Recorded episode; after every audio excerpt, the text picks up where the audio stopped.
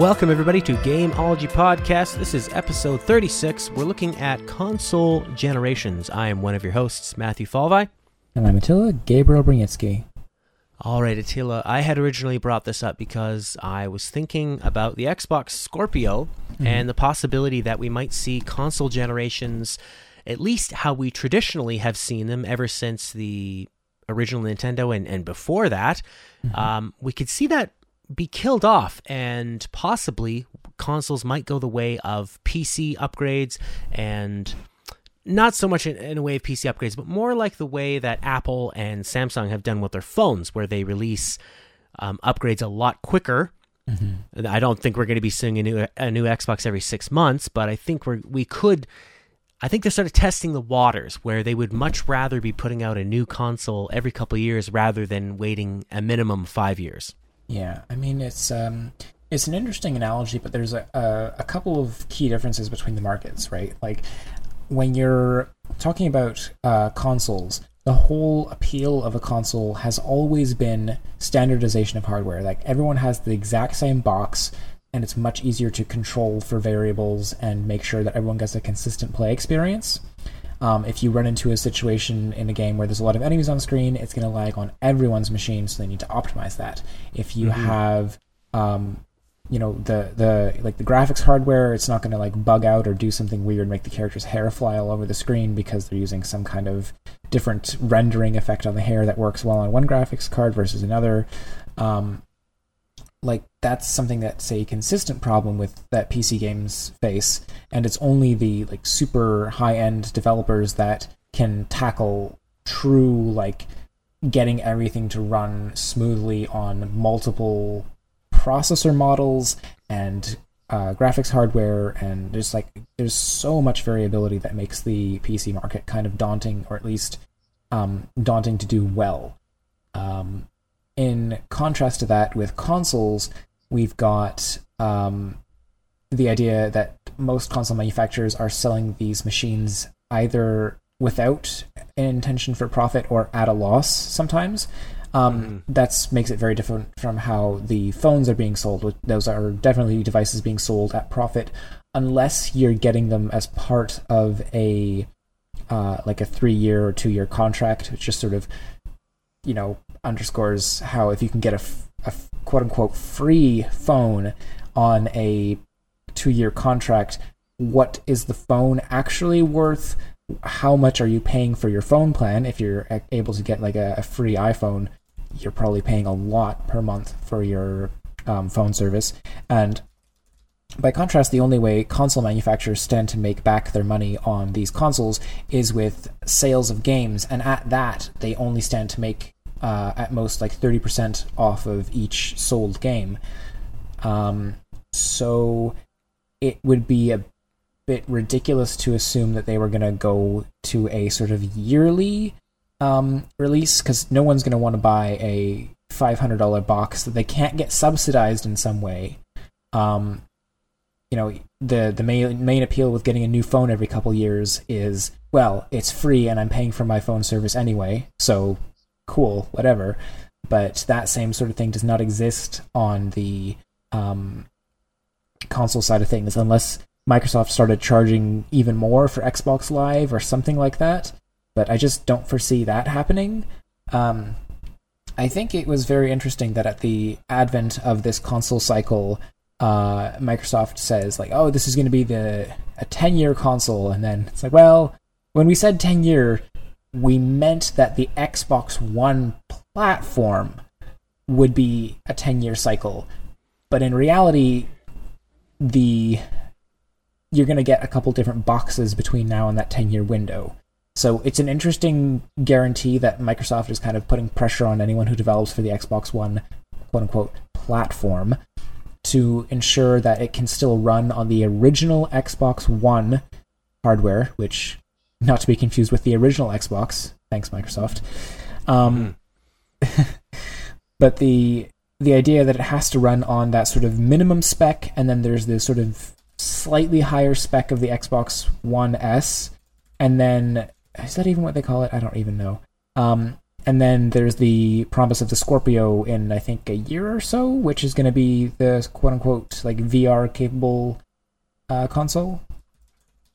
Mm-hmm.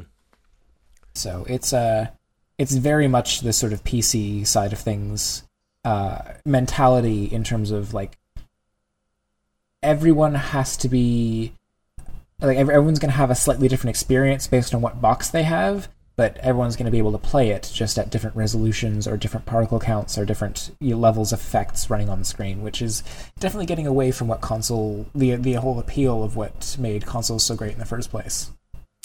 Yeah, I think that best case scenario, um, whether you're playing on, you can play the same game on the bare bones Xbox, the one that they just they sold the dream of oh yeah this 10 year box this is going to yeah. be our most powerful thing uh, until we make these two other ones so their best case scenario is that i could play on the vanilla version a a smooth running locked you know frame like 30 to 60 fps mm-hmm. game that maybe runs at like 900p yeah and that someone who has the luxury box can enjoy 4k and I mean, that's where that's really just where you want to see the difference. You don't want to see one version have a locked uh, locked frame rate because it's. I mean, game video gaming is all about uh, gameplay, and if you don't mm-hmm. have a locked frame rate, the game becomes uh, sort of unplayable in a way. I think people will put up with downgraded textures and look as long as the game runs really smooth. Um, but I think worst case scenario is that you're just introducing a lot more variables and that you're going to i mean look you can't play the same games on the previous generation consoles forever. Eventually uh, you have to eventually upgrade if you want to play the newest games. But i feel like when you start getting into this sort of leapfrogging of technology i think you're going to age out the the lower tier of the consoles sooner. And this is an interesting thing is that while PlayStation was very upfront that everything is going to run on the PS4 Pro that would run on the PS4 and the PS4 vanilla could play both mm-hmm. although the the Pro is nowhere near the giant leap that the Scorpio is but Microsoft has said they're going to leave it up to the publishers and developers whether they want to develop Scorpio exclusives so we could see if if Scorpio sells enough and a publisher thinks that there's a, enough of a install base with the Scorpio that we might see games that the regular Xbox and even the Xbox One S owners can't buy and can't you know play. If uh, if Microsoft had a better hold in the industry in terms of um, like user base, they we might have to worry about that sort of thing. But right now, as much as Microsoft has said, "Oh, we're going to leave it up to publishers if they want to publish to Scorpio exclusively," they're saying that so that if some developer um, decides to do that, that they're not held accountable. But in reality, I don't think any publisher is going to look at the um, minimal fraction that is going to be the people who purchase the Scorpio as compared to people who are like, well, screw you, I already paid 500 bucks for my Xbox One three years ago or four years ago, and I'm going to hold on to that box, and I'm not upgrading to the Scorpio. Um, just because you start, whenever you start like sub fragmenting your user base in terms of the fact that like um, the PlayStation right now is still outselling the Xbox platform. Um, Microsoft, like no no publisher or at least no major publisher is going to see it to be worthwhile to only sell to a subset of a smaller percentage of consoles um, you know, ideally, that's why most publishers want to uh, publish cross-platform. They want the ability to uh, release experiences that are on uh, parity for both consoles.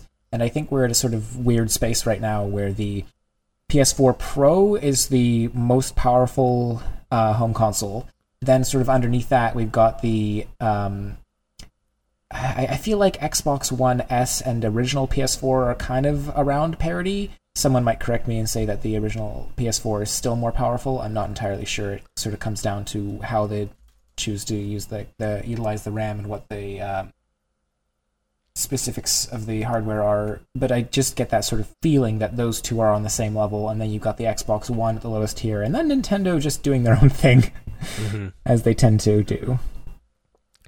Well, I think that when you're you're looking at how many more people are going to buy the Scorpio, because you're right. Publishers aren't going to put out an exclusive to a system that doesn't have uh, that doesn't have an install base. And now, right, right at this moment, we've got the PlayStation 4 at about 53 million, I believe.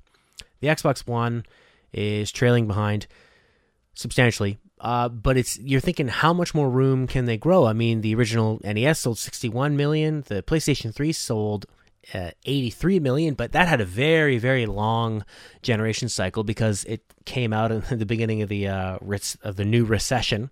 So people yeah, weren't interested in buying in buying new consoles. So I think that it depends on the pricing. If the Scorpio comes out and it is uh, near fifty dollars or the same price, like fifty dollars more or the same price as an original Xbox, is today if it comes out around like $400 all those people that every year are buying a new console and their decision is playstation side or xbox side why mm. wouldn't they buy a pro and why wouldn't they buy a scorpio so over the next couple years you might see 10 million people owning a scorpio maybe less maybe more i don't think that that's enough to put out an exclusive though so i think the main crux of why this is even being done other than say f- running 4k um, mm. content is uh, vr because VR is this sort of jump that we've never seen before where the same games that are running on a console all of a sudden need to be rendering two images a few inches from your eyes and they need to be locked at a very high frame rate. So this yeah. makes sense for VR but in, but again that's like a very niche market. I just I don't really see what their game plan is other than trying to just say we have the most powerful hardware but what is the actual long range plan here? Yeah I, I I feel like people are jumping on the VR bandwagon. Um, you know, specifically the uh, having tried the uh, HTC and the sort of the the way it, it tracks movement. I can't imagine using anything less than that, like using an Oculus without the full feature hand and um, head tracking. I just it doesn't feel like it's worth doing VR unless you take advantage of that full spec. And that means having the full setup and you know, like the the PlayStation VR has uh, met with like not like middling reviews, I'd say at best. You know, people my, my what I've seen of it, it doesn't look um, all that great. I haven't tried it personally. I don't really want to. Um, and you know at this point VR is still too expensive to um like getting a VR ready machine I know it can probably get something for around a thousand dollars but then you need to pay for the headset on top of that. What Microsoft and Sony are trying to do is offer a sort of cheaper like entry level VR sort of experience but I don't know if VR is something you can do entry level like if you look at what the um, the VR games that are available today are already doing, like just because of how resource intensive it is to run games at that high frame rate, at that high resolution, and then, as you said, double the images, um, rendering two separate viewports. You have to. It takes up so much power to do that that you're already getting games that are super simplified, like Job Simulator, and they're great for that level of aesthetic. But can you go lower than that? Not really not without losing a lot in terms of the um, either the, the tracking capabilities or the frame rate or something else is going to make the experience actively like make people sick or just yeah it, it's it's tricky to try and bridge that gap. And if microsoft is sort of going all in on the oculus i'm not exactly super excited about that because my you know i guess my my heart and mind have been uh, sold to the Vive when I got to try it.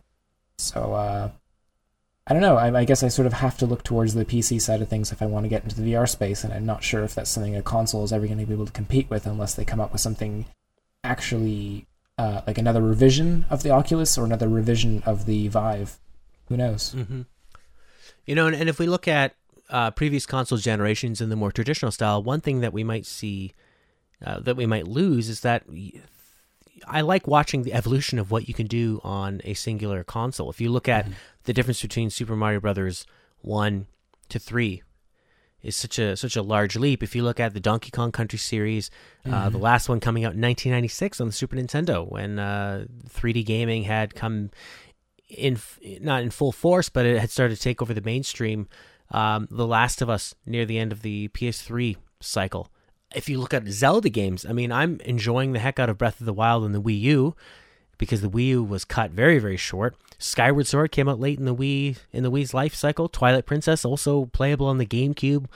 Uh, late into its, I mean, it mm. was also available on the Wii, and yeah. Majora's Mask was a game that came out later in the N64's lifespan, and, and these are all these are all great games that um, might not have existed in that sense. They might have been better. They might have been worse. They might not even have existed.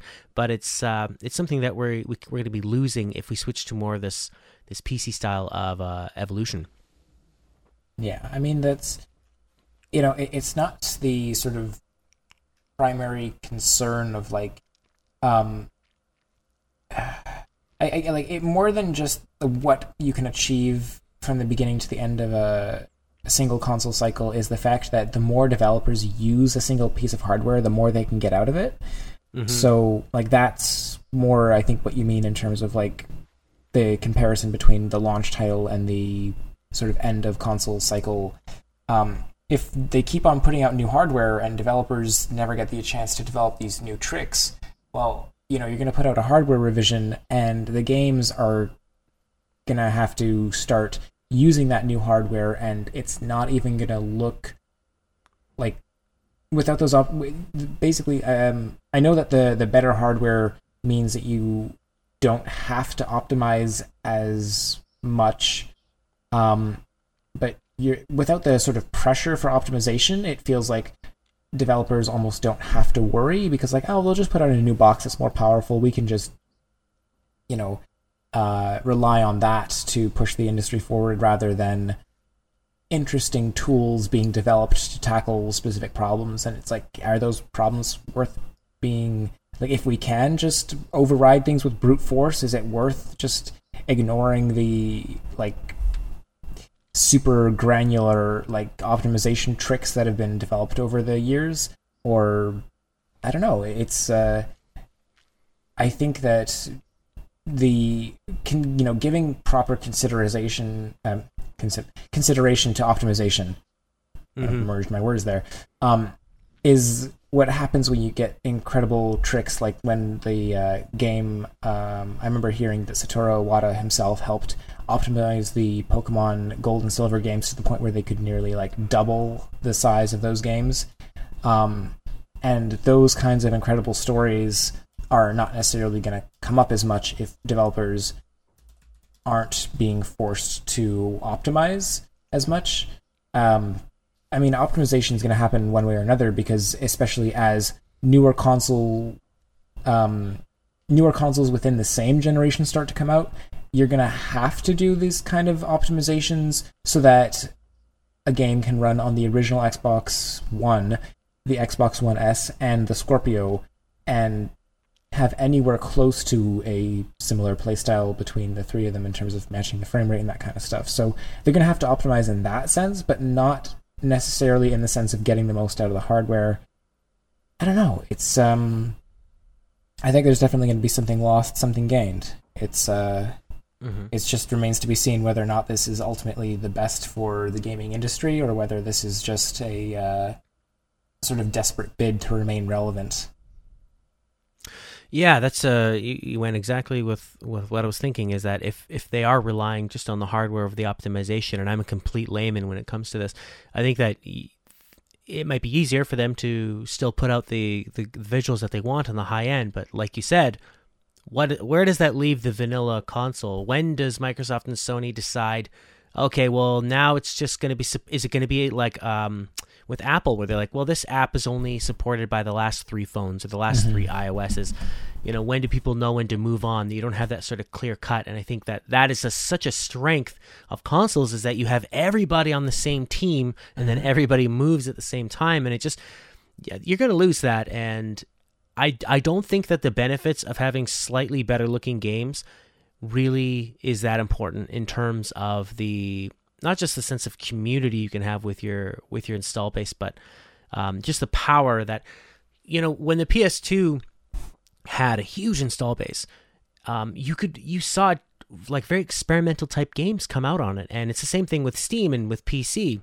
Is is that because they know so many people can play this, especially you know the maybe the games that don't require a lot of graphical power, mm-hmm. you see more experimental games come out because they know that so many people can buy them. So, I mean, who knows what's going to happen? Maybe in your PS4 in in eight years you'll or ten years you'll still be able to play some sort of kickstarted retro type game, and that'll still work there. But it just seems like.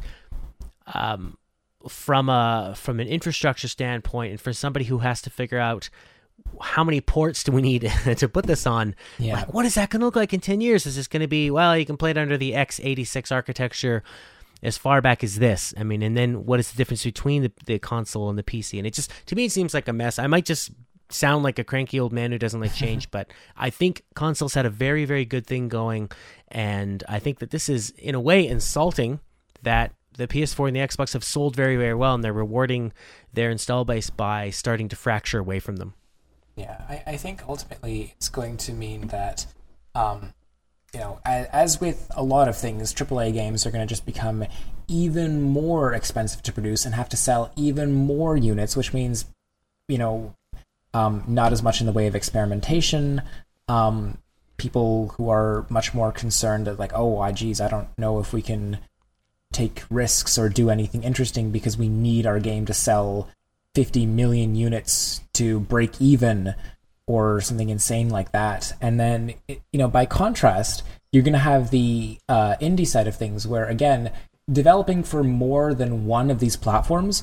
you know, most develop team, most development teams are not even able to afford more than one developer kit. Like they're going to buy one machine, whichever yeah. happens to have the largest install base, maybe the newest one, just because again, that sort of thing of like, we don't have to worry about optimization because this thing is just so damn powerful that it's going to be able to run the game. So on that side, you're going to get um, just a, a really growing divide between the sort of behemoth, like massive AAA games where they've thrown so much money at this and they have like this crazy plan for how this game is not only going to sell its like basic amount, but sort of Final Fantasy 15 style, like all the uh, extra content content they sort of have to sell along with the core game in order to become soluble. And by contrast, you're going to have the indie developers um, creating games for these platforms that might only come out on a single iteration of a console. And that's sort of back to what Microsoft said about not forcing them to develop for each platform because maybe the development team is just so small that it's not even a matter of being able to optimize for the earlier hardware is just the fact that they can't even afford a three separate dev kits for one platform just because right. those are the different specs. So it's uh, really hard to speculate about how these kind of things are going to go, but I think there's going to be certain trends that are just, you know, I can't foresee it going any other way except for this. Like the the the gap between indies and AAA games is growing uh, no matter what but at the same time, the scope of what indie developers are able to achieve is growing at the same time. So I don't know. It, it's just uh, I'm not as much of an analyst. I feel like I've been saying I don't know a lot, but it's it's true that there's just a lot of stuff influencing the game development world right now, and um, it's hard to sort of pinpoint exactly how this is going to affect the games you play. So I guess at the end of the day, it's always nice to be able to fire up your Nintendo and know that there's good good games to be found on that, no matter what.